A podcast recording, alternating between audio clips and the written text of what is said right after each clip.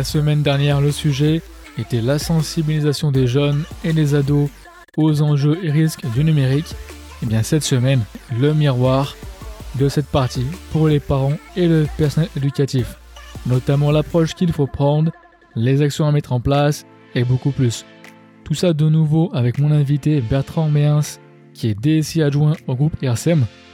Pour ma part, je m'appelle Michael Virgon, je suis commercial dans la cyber depuis quelques années et c'est par passion que j'ai créé ce podcast Cybersécurité All Day pour faire de la sensibilisation, mettre la cyber en avant et aussi vulgariser tous ces sujets. Bon, vous l'aurez sûrement remarqué, je n'ai pas publié la semaine dernière et si vous avez raté mon email dans ma newsletter, et d'ailleurs, si c'est pas fait, vous connaissez la musique, allez vous inscrire gratuitement à ma newsletter pour plus de contenu. Comme d'habitude, le lien est en description de cet épisode. Eh j'ai décidé de publier ce podcast toutes les deux semaines, ce qui est beaucoup plus gérable pour moi. Peut-être que par la suite, je repasserai au format hebdomadaire, c'est à voir. Dans tous les cas, voici la seconde partie de mon échange avec Bertrand. Bon, écoute, hein, seconde partie, comme tu avais proposé, c'était de faire le miroir, hein, comme tu disais, de la partie pour les parents et le personnel éducatif. Et voilà. Donc du coup, t'as quoi? T'as des bonnes anecdotes, hein, j'imagine, perso, sur le... T'as dit quoi? L'observation des autres, hein, parents et personnel éducatif exactement. Le... Quand les jeunes ils sont sur leur sur leur écran, quel qu'il soit, euh... les parents savent pas forcément et quand s'y intéressent, ils comprennent pas ce que c'est. Je suis pas sûr qu'il y ait beaucoup de parents qui connaissent euh, Discord par exemple. Mhm. Et euh, Discord, ça chatte, euh, c'est du salon vocal, c'est tout. Les parents sont tout de suite paumés. Euh, Ouais, ils sont paumés et ils n'arrivent pas à comprendre. Et quand il y a eu le, par exemple, le confinement, euh, quand il y a eu des petits soucis sur certains outils euh, pédagogiques euh, par les équipes enseignantes, euh, certains profs sont passés justement par des plateformes alternatives, du Zoom, Mm. mais d'autres ont fait des cours sur Discord. Comme quoi, toute, toute solution peut être bonne à prendre. Ouais. Et il y a des profs qui ont compris que aller sur un petit peu euh, les plates-bandes de, des jeunes euh, permettait de peut-être mieux faire passer euh, le cours. Moi, l'anecdote, le, ouais, il y a plusieurs anecdotes. Euh, en sensibilisation, moi j'ai le souvenir d'avoir fait une sensibilisation sur des jeunes, alors c'était des lycéens, et euh, j'étais avec un confrère, et euh, on parlait justement euh, de toute la partie euh, images choquantes, euh, pornographiques. Euh, puis il y avait une jeune qui qui arrêtait pas de poser des questions. Puis il me fait entre deux, je tu vas voir, elle, elle va venir nous voir à la fin. Souci, souci en ligne, ce, quelque chose comme ça. Et ça n'a pas loupé. Après, la, la gamine, donc elle devait avoir euh, 15, 15 ans, 14-15 ans. Et en fait, elle était en contact avec un jeune de 18-19 ans qui lui demandait de faire des photos dénudées. Hmm. Et je crois qu'elle avait fait une photo euh, avec un sein euh, légèrement, euh, montrant légèrement un sein. euh, mais tu vois, la gamine de 14-15 ans, ça devient déjà gênant. Que quelque- un jeune un peu plus âgé, tu vois, on n'est pas sur un, un prédateur sexuel, un, un pédophile et tout ça. Euh, en tout cas, j'espère pas. Mais euh, la gamine était gênée. Et en fait, on lui demande, mais t'en as parlé, etc. Euh, les parents pas au courant, l'équipe pédagogique, personne au courant, etc. Et euh, par contre, des parfaits étrangers qui arrivent à appuyer un petit peu là où ça fait mal, ou en tout cas à déclencher quelque chose par une action de sensibilisation. Donc nous, en tant qu'adultes, a été venue nous voir pour en parler. Et elle était gênée parce que euh, elle avait besoin de se libérer. Mhm. Euh, et euh, elle savait que c'était pas bien, mais elle n'arrivait pas à dire pourquoi c'était pas bien. Et ça, c'est, mais c'est normal. Euh, m'en- pas expérimenté dans la vie, donc elle avait du mal sur ces sujets-là. Et c'est d'où vraiment l'importance des du relais des adultes sur les jeunes. euh, et il faut, mais pour qu'on parle, et ça c'est humain, il faut de la confiance. Donc il faut créer une zone de confiance où, euh, même si les choses sont mal de ce qui a pu être fait, c'est il faut laisser le jeune parler, l'expliquer, expliquer pourquoi c'est mal, mais pas le, le réprimander et surtout pas le culpabiliser. Parce que ça aussi, c'est quelque chose qui est très facile dans une victime ou une, Hmm. une quasi-victime. Euh, c'est que la première chose, c'est que la victime culpabilise de son acte. Alors qu'elle est victime, elle est, c'est pas elle la coupable, elle est victime. Et pourtant, et c'est un phénomène qui est, euh, euh, récurrent, c'est que la victime va culpabiliser. Or, si on veut faire parler euh, le jeune de, il aurait vu quelque chose ou, autre, de quelque chose de choquant, de pornographique, où on l'incite à faire des choses qui vont à l'encontre de ce qu'il a envie de faire, bah, il faut avoir une zone de confiance où le jeune va venir parler. Autre anecdote, euh, c'était mon fils en CM1, 8 ans d'âge. Et ben, il a été écarté de son groupe de copains en récréation parce qu'il jouait pas à Fortnite. Mhm. Le jeu, c'est, euh, je crois, euh, à l'époque, c'était plus 13 ou plus 16 ans. Ah, Même si- mais 8 ans, quoi. Fortnite, 8 ans, euh, bon. Ça, je trouve, voilà, je trouve ça un peu compliqué. Donc, écarté euh, de son groupe de copains, mis à l'écart, euh, euh, une sorte de harcèlement qui se mettait. Donc, moi, je demande rendez-vous avec la directrice de l'école, petite école primaire dans un village, tu vois, 6-7 classes. Tout le monde se connaît et tu discutes avec la directrice d'école. La directrice d'école, complètement larguée là-dessus. Oui, j'ai cru comprendre que mon fils a été écarté. Euh, on sait pas trop pourquoi. Ça parle de de- d'un jeu. Alors, elle avait même pas réussi à le prononcer. Mais et, euh, mais dépasser que en fait que les cours de récréation aujourd'hui sont aussi envahis par cette connexion-là à 8 ans. Et donc moi j'ai dit à la directrice, je fais, bah, c'est un gros, c'est un gros problème. Et euh, le premier problème euh, en jeu, c'est pourquoi les parents laissent faire et comment ça se fait que ces gamins euh, ont accès à Fortnite chez eux. Parce que pour moi, la vraie question, elle est là, c'est comment ça se fait que c'est des, des gamins de 8 ans jouent déjà à Fortnite. Mm. Euh, c'est bien, c'est pas bien, mais à un moment donné, ça semblait généralisé. Donc, euh, euh, sans tomber dans le discours de euh, des parents qui euh, euh, démissionnent de leur rôle de parents, à un moment donné, c'est ça. Donc, j'avais proposé un peu à la directrice de dire bon, bah, on peut réunir les parents un soir euh, dans le cadre de l'association des parents d'élèves, et puis on pourrait euh, une sorte de cercle de discussion. Euh, pas forcément que sur le cas de mon fils, mais en général, c'est où, ils en sont dans leur relation avec leurs enfants dans le numérique. Quoi. Bah, c'était tellement novateur pour eux qu'ils ont refusé. Donc il y a, y a un vrai boulot déjà d'évangélisation chez les adultes, de dire euh, faites face à ce que vous ne savez pas et faites-vous accompagner, alors que ce soit par gendarmerie, par des associations, alors que des associations comme le Césin, euh, quand on vient vous voir, ou Mhm. euh, e-enfance, euh, mais en tout cas les écoles, les associations de parents d'élèves, moi le message que j'ai à faire passer, c'est rapprochez-vous des associations où euh, qu'on appelle ça experts, professionnels, en tout cas des gens qui ont du savoir et qui sont prêts à le partager, vont venir à votre rencontre, à votre demande, pour pouvoir justement passer les messages. Et engager peut-être aussi un débat. Donc ça c'est vraiment euh, important. Notre anecdote, bah, j'ai une amie, donc pareil, dans, dans la cybersécurité, donc bien placée, sa fille de 16 ans euh, s'était fait pirater par sa copine son compte Instagram.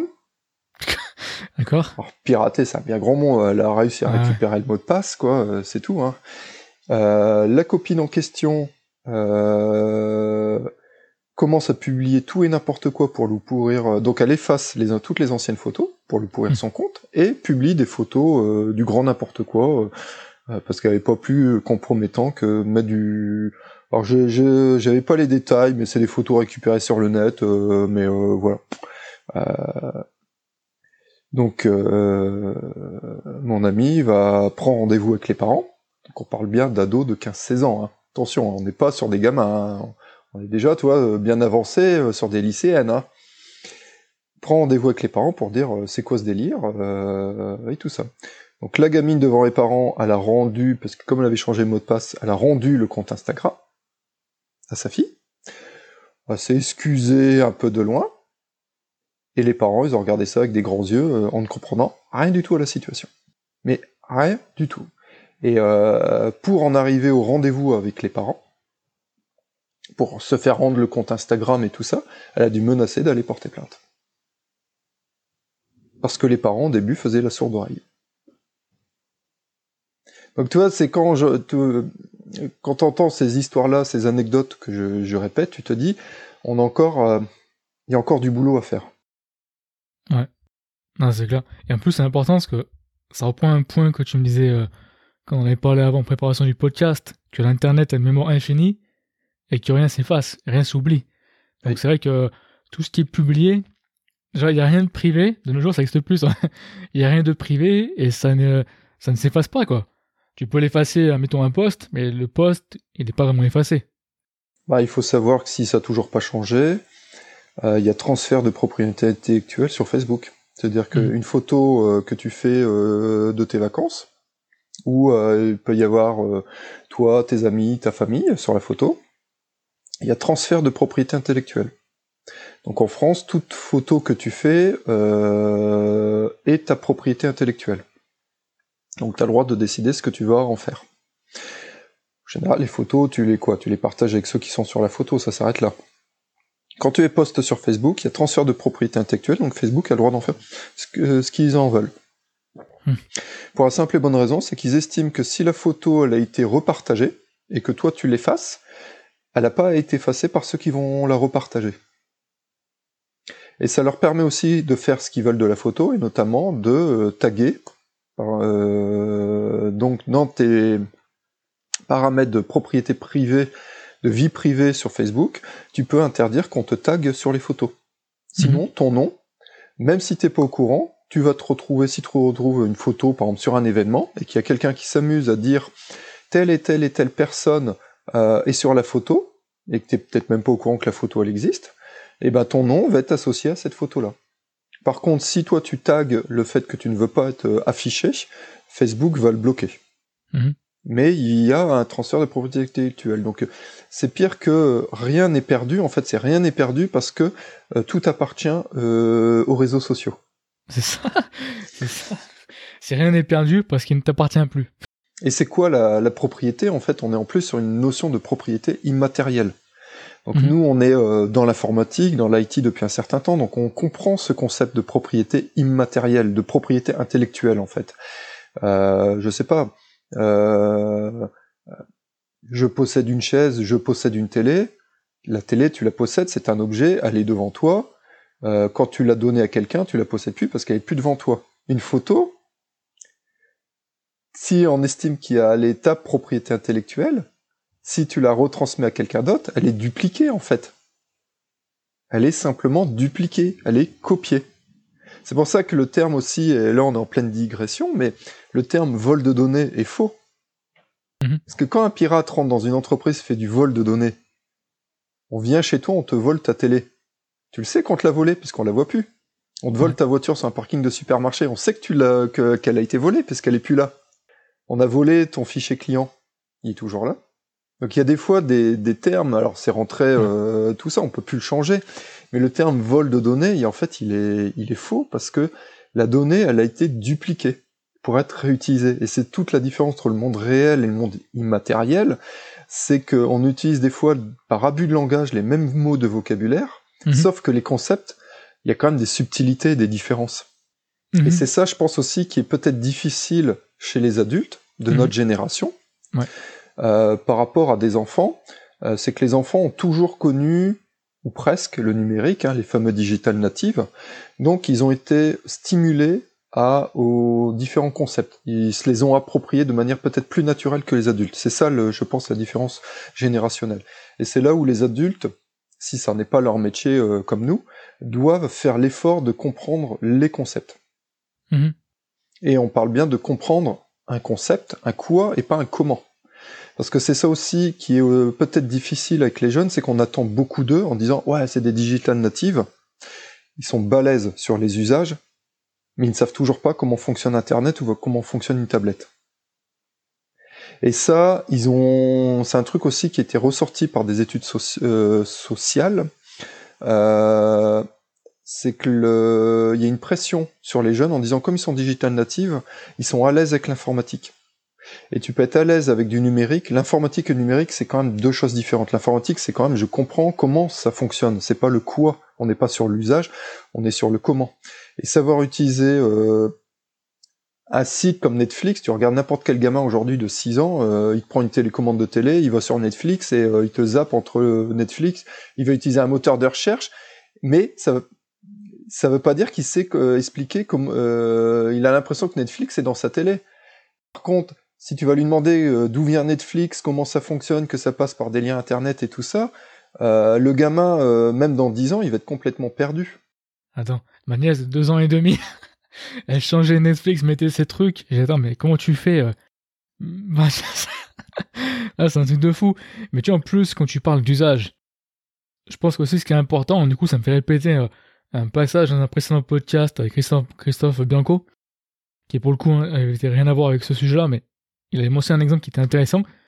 Il me disait aussi que souvent, les parents, admettons, quand l'enfant rentre de l'école, ils vont lui dire tu poses ton téléphone. Oui. D'accord? Et par contre, ce qu'il dit, que c'est souvent les gosses, c'est pas après l'école qu'ils s'en servent, c'est après dans la soirée. Donc au final, c'est aussi important de comprendre bah, en fait les usages et aussi quand ils s'en servent.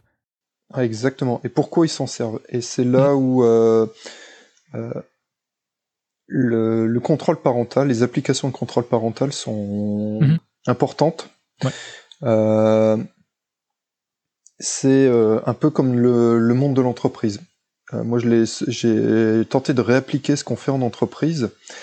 Et comme dans toute entreprise, il peut y avoir des abus. C'est-à-dire que quand tu es en entreprise, quand télétravail, hein, vraiment dans les locaux de l'entreprise, euh, bah, tu as un proxy. Tu vas sur un site, je sais pas, de jeux en ligne, euh, un site sportif, euh, genre l'équipe.fr, en plein Roland Garros, qui accédera pas. Parce que l'entreprise estime que c'est contre-productif et que si tu vas regarder Roland Garros ou euh, bah dans un mois la Coupe d'Europe de, football, euh, pendant ce temps-là, tu travailles pas. Donc, ils vont t'interdire d'accéder à ces choses-là. Mais c'est quoi? C'est on pousse le curseur à vouloir faire du flicage ou on fait de la pédagogie. Mm-hmm. Et je pense que le contrôle parental, c'est la même chose. Et euh, souvent, le, ces modes proxy ou autres, ils sont très binaires. C'est oui ou c'est non. T'es autorisé ou t'es interdit. Sauf que là, on est dans une vision d'éducation, de sensibilisation. Et je pense que là, salarié, c'est pareil. On doit pas, l'entreprise n'a pas vocation à l'éduquer, mais doit le sensibiliser au risque. Et donc, à un moment donné, c'est, ah, attention, c'est pas bien si tu y vas, et tu peux y aller si tu veux quand même y aller. Donc, tu as quand même un message informatif. Et je pense que il faut responsabiliser les personnes, qui soient adultes en entreprise ou enfants devant leur smartphone. Et c'est un peu ça, moi, le, j'ai mis un contrôle parental sur les smartphones de mes enfants, mhm. mais il est en mode euh, plus avertissement que interdit.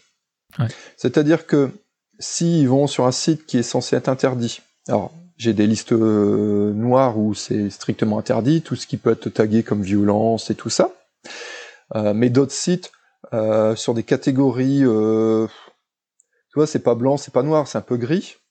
Euh, bah c'est ok, tu peux y aller, mais tu auras un message d'avertissement. Et en plus, mhm. moi, je reçois une notification sur mon téléphone comme quoi tu as été sur le site.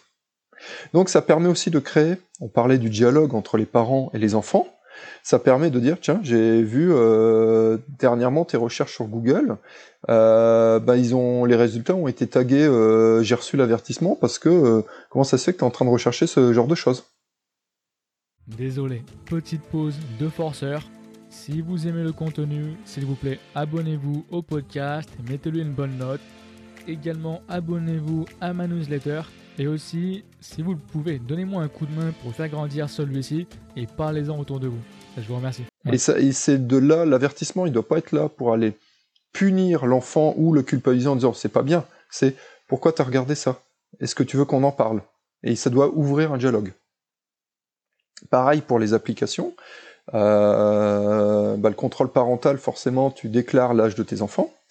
Ils connaissent, puisque quand tu vas sur euh, le Play Store de Google, euh, toutes les applications ont un rating par rapport à l'âge.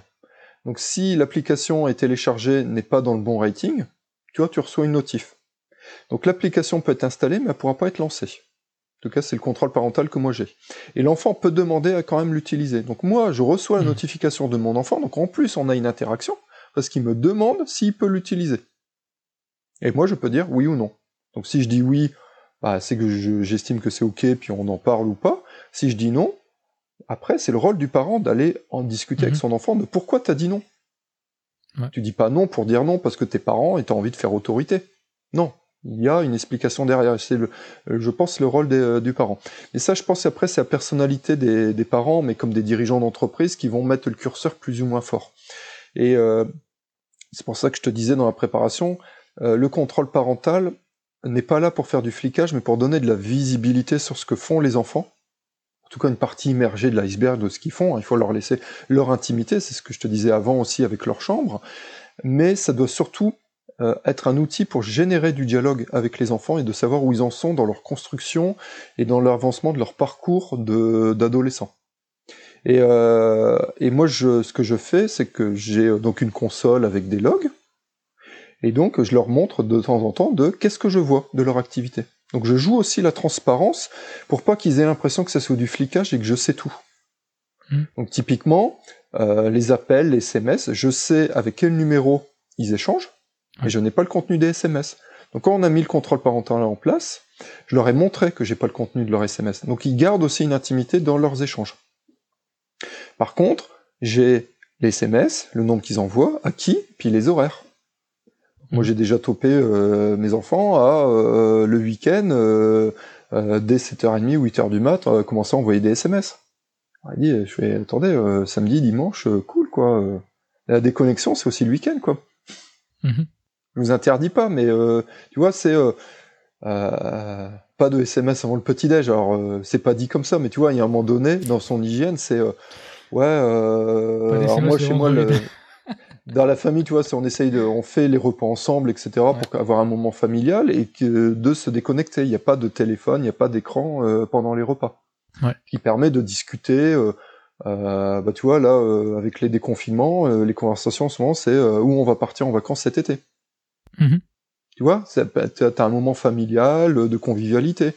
ça permet de discuter, c'est quoi le prochain film qu'on va regarder ensemble, des choses comme ça. Mm-hmm. Tu vois, ça peut paraître banal, mais au moins on a un moment ensemble où on est déconnecté de nos vies respectives, de nos vies numériques respectives. Ouais. Mais tu vois, une question, et je pense que j'avais posé précédemment un peu de manière un peu différente, mais je vais quand même rebondir dessus parce que là on parle bien, hein, tu, vois, tu parlais de, pour les parents de pédagogie, des dialogues avec les enfants. Maintenant la question c'est que si les parents eux-mêmes sont pas sensibilisés à ces risques-là, tu vois, en fait, le, challenge, je me dis, c'est comment en fait eux devraient se sensibiliser au risque pour ensuite pouvoir le retransmettre aux enfants. Tu vois ce que je veux dire?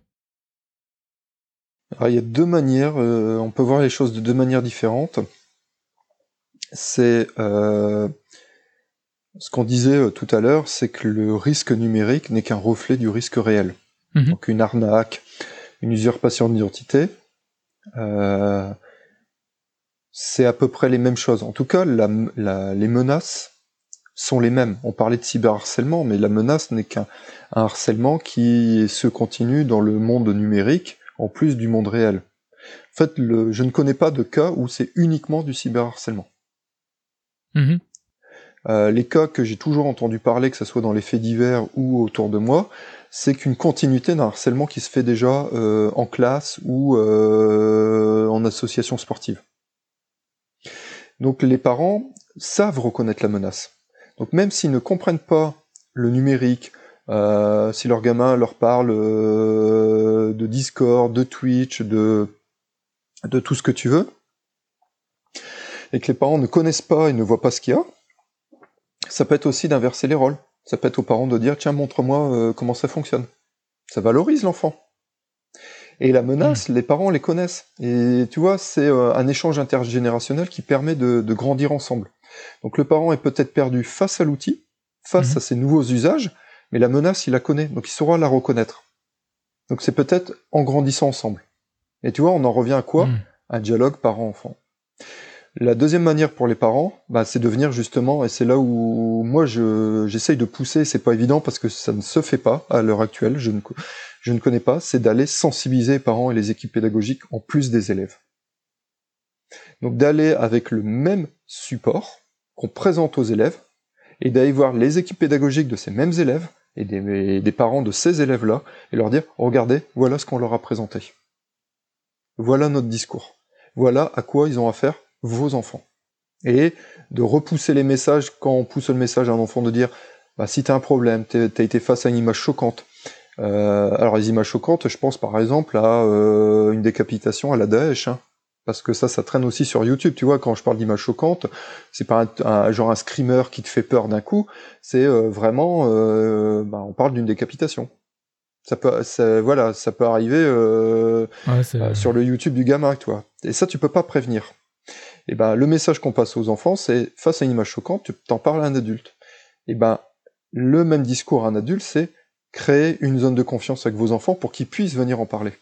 Mhm. Tu vois, l'effet miroir. C'est pas aller parler en disant alors t'as vu des images choquantes aujourd'hui, on en parle? Non, c'est il faut créer la zone de confiance et l'enfant viendra de lui-même le jour où ça lui arrive. Et, surtout qu'en plus, voilà, images choquantes, ils savent pas nécessairement aussi euh, des fois le formaliser. Tu vois, c'est pas forcément clair aussi pour eux euh, qu'est-ce qui les choque ou pas et comment l'exprimer. Donc en même temps, euh, ils ont, ils sont plus intelligents qu'on ne le pense. Euh, dans le sens où ils sont euh, euh, regarde rien que le journal télévisé. Mhm. Nous les alors moi quand j'étais je suis un peu plus vieux que toi donc les images quand j'étais jeune quand j'avais 10-15 ans, c'était bah, c'était Beyrouth, la guerre au Liban, mhm. avec les premières prises d'otages des journalistes français. mais on voyait quoi? On voyait des bombardements, on voyait des immeubles, moi, j'ai pas souvenir d'avoir vu euh, des corps ensanglantés, euh, des ambulances. Aujourd'hui, tu regardes euh, le nombre de guerres, les médias, au-delà, tu vois, d'internet, les journalistes, on a plus de chaînes d'information en direct. Mmh. L'image aussi. Avant, tu voyais la police, c'était la police qui verbalisait ou qui était là. Aujourd'hui, la police, les maintiens de l'ordre dans Paris, c'est des militaires, et même la police, t'as l'impression qu'ils ressemblent à des Robocop je trouve ça aussi plus violent quand on mm. change de génération, l'image dans, dans la vraie vie. Donc aujourd'hui, les jeunes sont habitués à ça. De voir un militaire euh, dans les rues de Paris, euh, moi je l'ai même montré à mes enfants euh, il, y a, il y a deux ans, on était juste avant le confinement, on était en week-end sur Paris, je montrais à mon fils, je fais regarde, là ça blague pas. Les militaires, ils avaient mis leur chargeur transparent pour montrer que c'était des balles. Qui étaient... Ah les chargeurs aujourd'hui des semi-automatiques de l'opération Sentinelle sont transparents pour montrer qu'ils sont chargés, que ça va pas blaguer, que s'il y a un pépin, ils vont tirer quoi. Et donc tu vois les balles. Et bah les gamins ils sont pas choqués. Et aujourd'hui dire que les jeux vidéo rendent violents, moi j'y crois qu'à moitié. Oui, à des gamins peut-être plus fragiles, il y aura toujours une mhm. part qui vont développer la violence ou développer des mauvaises réactions. Mais les enfants aujourd'hui savent faire la différence à jouer dans un jeu violent ah ouais, il y a de l'hémoglobine, oh, c'est rigolo, et d'avoir une, image de décapitation où ils vont être choqués. Mhm. Et pourtant, c'est quoi? Et mais parce qu'ils font la différence. D'un côté, c'est virtuel, c'est euh, c'est du faux, c'est pour entre guillemets pour blaguer. Alors, je, toi, je suis mal à l'aise en te disant ça parce que c'est quand même violent, mais ils font la différence entre un jeu vidéo et la vie réelle. Et le jour où ils vont avoir la même image d'un jeu vidéo, mais dans la vie réelle, et ils savent que c'est la vie réelle, là, ils vont être choqués et hmm. ils vont être mal à l'aise. Et c'est là qu'ils vont devoir en parler. Ouais. En fait, quand je dis ça, je veux simplement dire que peut-être des fois il y a des choses, ils se rendent pas compte que c'est plus, on va dire, euh, ça a plus d'impact que ce qu'ils pensaient. C'est ça que je veux en venir, tu vois. Peut-être plus sur de long terme ou sur de. Bon, après, j'ai pas d'enfant moi aussi, donc peut-être que. mais même en tant qu'adulte, je pense que tu vois des vidéos qui sont choquantes. Euh... Mais même, regarde, tu as certaines séries télé qui sont ultra réalistes. Ouais. Euh, t'es mal à l'aise sur la scène. Même quand la scène est bien tournée, qu'elle est coupée, mhm. que t'as pas le. T'as pas le. Le côté vraiment très choquant, le fait que ça soit bien tourné et que t'as pas l'image choquante, t'as quand même le scénario qui est là, qui t'a amené à te l'imaginer, et même toi en tant qu'adulte, t'es mal à l'aise. Ouais.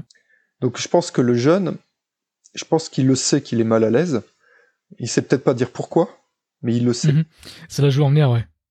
Moi j'ai eu, euh, on parlait d'anecdotes tout à l'heure, moi je l'ai eu avec mhm. euh, mon fils. Hein. Il était tombé sur une vidéo YouTube où ça parlait de suicide. Donc ils en montrent même pas, ils faisaient qu'en parler. Euh, alors ça doit être peut-être un YouTuber déprimé, je, je sais pas, on n'a pas retrouvé euh, la vidéo en question. Hmm. Il nous- en fait, il nous l'a avoué, donc il a, il était pas bien, il a passé une mauvaise nuit et il nous en a parlé le lendemain au petit déjeuner. De toute façon, Hmm. il avait sa dette, une tête de déterré, donc c'est, c'est un gamin qui est plutôt euh, très positif, optimiste. Et puis, en fait, quand il fait sa tête des mauvais jours, tu dis, Hmm, pas bon, pas bon du tout. Et euh, mais c'est lui qui nous en parlait et en fait il a avoué qu'il a pas su regarder la vidéo jusqu'au bout, il a arrêté avant et il était mal à l'aise, il pensait que ça allait bien se passer et euh, il a dû voir ça en fin d'après-midi et ça l'a travaillé.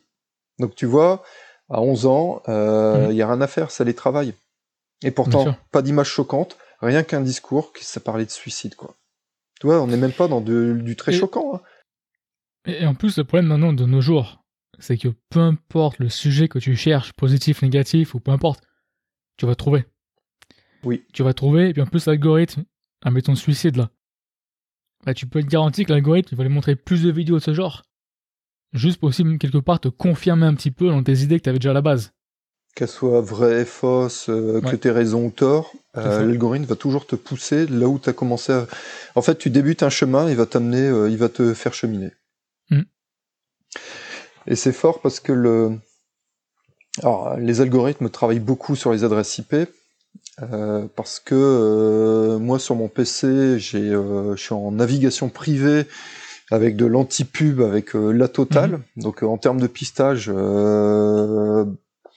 Je suis même pas logué Google quand je vais sur du YouTube pour éviter d'être pisté en permanence sur un historique. Et quasiment ce qui reste, ça va être l'empreinte du navigateur et du PC et l'IP. Et ça loupe pas. À chaque fois que je vais sur YouTube, Mhm. les suggestions sans être logué, c'est quoi? C'est des vidéos euh, qui sont dans euh, ce que mes enfants ont été voir. Ouais. Et dans le support que je t'ai fait, j'avais fait une copie d'écran euh, du YouTube en question et je l'explique qu'au final on est toujours pisté indirectement. Et donc les suggestions sur YouTube c'était quoi? C'est la musique que mes enfants vont écouter, des dessins animés, des animés, euh, ce genre de choses. Donc Mhm. au final j'ai même pas besoin de contrôle parental, il suffit que je vais voir la page de suggestion une fois par jour sur YouTube et, euh, et je sais qu'est-ce qu'ils auraient été voir. Ouais. Ouais. Après, le contrôle parental, il peut aussi rassurer les parents, mais comme je disais, c'est faut pas en faire un, un outil de flicage. Mhm. Euh, il est là, euh, ouais, il est là pour. Je pense qu'il est là quand même pour assurer les parents de, de regarder de Mhm. temps en temps. Moi, je sais que je je regarde euh, quand j'ai pas d'alerte, euh, de notification de la part de mes enfants. J'y vais quoi une fois toutes les semaines, tous les deux semaines, voir un peu. euh, mais comme tout à chacun, ils ont leurs habitudes après sur le numérique. Ils font, Mhm. tout le monde fait toujours à peu près les mêmes choses. Et après, du coup, comme tu viens de le dire, c'est aussi après, moi, ce que je tire ce que tu as dit, c'est aussi l'approche. C'est-à-dire de transparence, c'est aussi l'approche du dialogue. Comme tu dis, c'est pas juste bloquer pour bloquer. Oui. C'est en fait juste là, de, d'avoir une visibilité plus qu'autre chose pour pouvoir justement communiquer sur des points euh, ben, que tu as connaissance. C'est plutôt ça. Exactement. ouais. Puis ça permet de. Des fois, les jeunes en parlent, parlent entre eux. Euh, en anecdote, récemment, euh, comme ma fille sait qu'elle peut parler avec nous, Mhm. euh, on s'est retrouvé à, appeler les parents euh, d'un de ses copains. Ok. Euh, alors pas indirectement parce que on, on connaissait pas les parents. Donc on a appelé les parents d'un d'une copine qui connaissait très bien les parents du copain en question. Scarification. Malaise total de la part du gamin. Et le gamin livré à lui-même parce que les parents bossent comme des cinglés. Putain. Et là, euh, notre fille, euh, notre fille, euh, quand elle a vu ça, euh, alors c'est là que tu vois que je regarde pas assez les logs parce qu'en fait, elle a cherché à savoir ce que c'était, quel était le malaise. Mhm. Donc moi, si je cherchais les, les- si je regardais tous les jours les logs, j'aurais vu qu'elle faisait de la recherche sur la scarification. Ouais. Je me serais posé des questions. Et non, c'est elle qui est venue nous en parler. Euh, et tout ça, donc elle fait, mais qu'est-ce qu'on peut faire pour lui? Il est vraiment pas bien. euh, euh, en plus, il dort pas la nuit. Euh, tu vois, état dépressif, le Mhm. gamin livré à lui-même, pas de cadre familial. Ouais. on a dit bon, on va alerter les parents. Donc on a regardé comment alerter les parents. Mm. Et donc on a, on a dit évite de faire trop d'empathie aussi parce qu'on n'a pas envie que ce côté dépressif retombe sur leur bande de copains. Ouais. Euh, J'espère que les parents ont pris le problème aussi à bras le corps et on a aussi conseillé d'en parler à l'infirmière euh, scolaire. Donc ils mhm. en ont parlé au collège. Ouais. Pour qu'il soit suivi. Donc euh, j'ai cru comprendre qu'il avait un rendez-vous euh, de temps en temps de suivi avec l'infirmière scolaire. Mhm. Et tu vois, la, la, zone de confiance qu'on crée, alors je dis pas que j'ai réussi, hein, c'est un effort constant. Hein, de, mhm, surtout qu'un ado, ben, ça bouge, hein, ça évolue. C'est un déséquilibre permanent, l'adolescence. Donc il faut générer cette zone de confiance en permanence.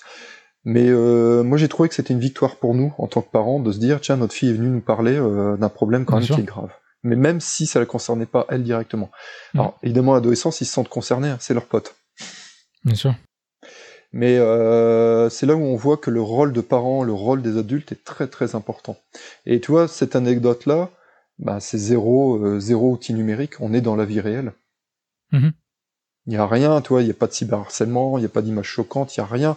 Et ces problèmes-là de malaise, de mal-être chez les, ados qui sont dans des contextes familiaux peut-être plus difficiles, pourtant c'est pas des milieux sociaux, un milieu social défavorisé, euh, ça a toujours existé, ça existera toujours. Mais le rôle, je pense, le rôle des parents, euh, la télé a été euh, de notre génération euh, la meilleure nounou pour nos parents. Ah, c'est pas c'est pas un cas généralisé.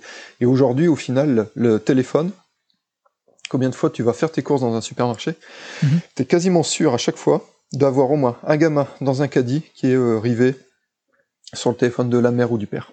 Mhm. C'est pareil, c'est pas généralisé. C'est quoi? C'est la meilleure nounou et euh, on habitue les gamins euh, aux écrans. Sauf qu'il y a déjà eu des études sociologiques qui disent, on parle d'abrutissement, mais c'est ça, c'est que le euh, si ton cerveau n'est pas stimulé, qu'il est juste là en consommateur, c'était un ancien patron de TF1 qui disait la publicité c'est que du temps de cerveau disponible. Donc il faut hmm. abreuver les gens de publicité. Mais il avait tout compris. Alors ça, ça fait un peu discours d'enfoiré, mais en fait, le mec est extrêmement intelligent parce qu'il hmm. avait compris que ça fonctionnait.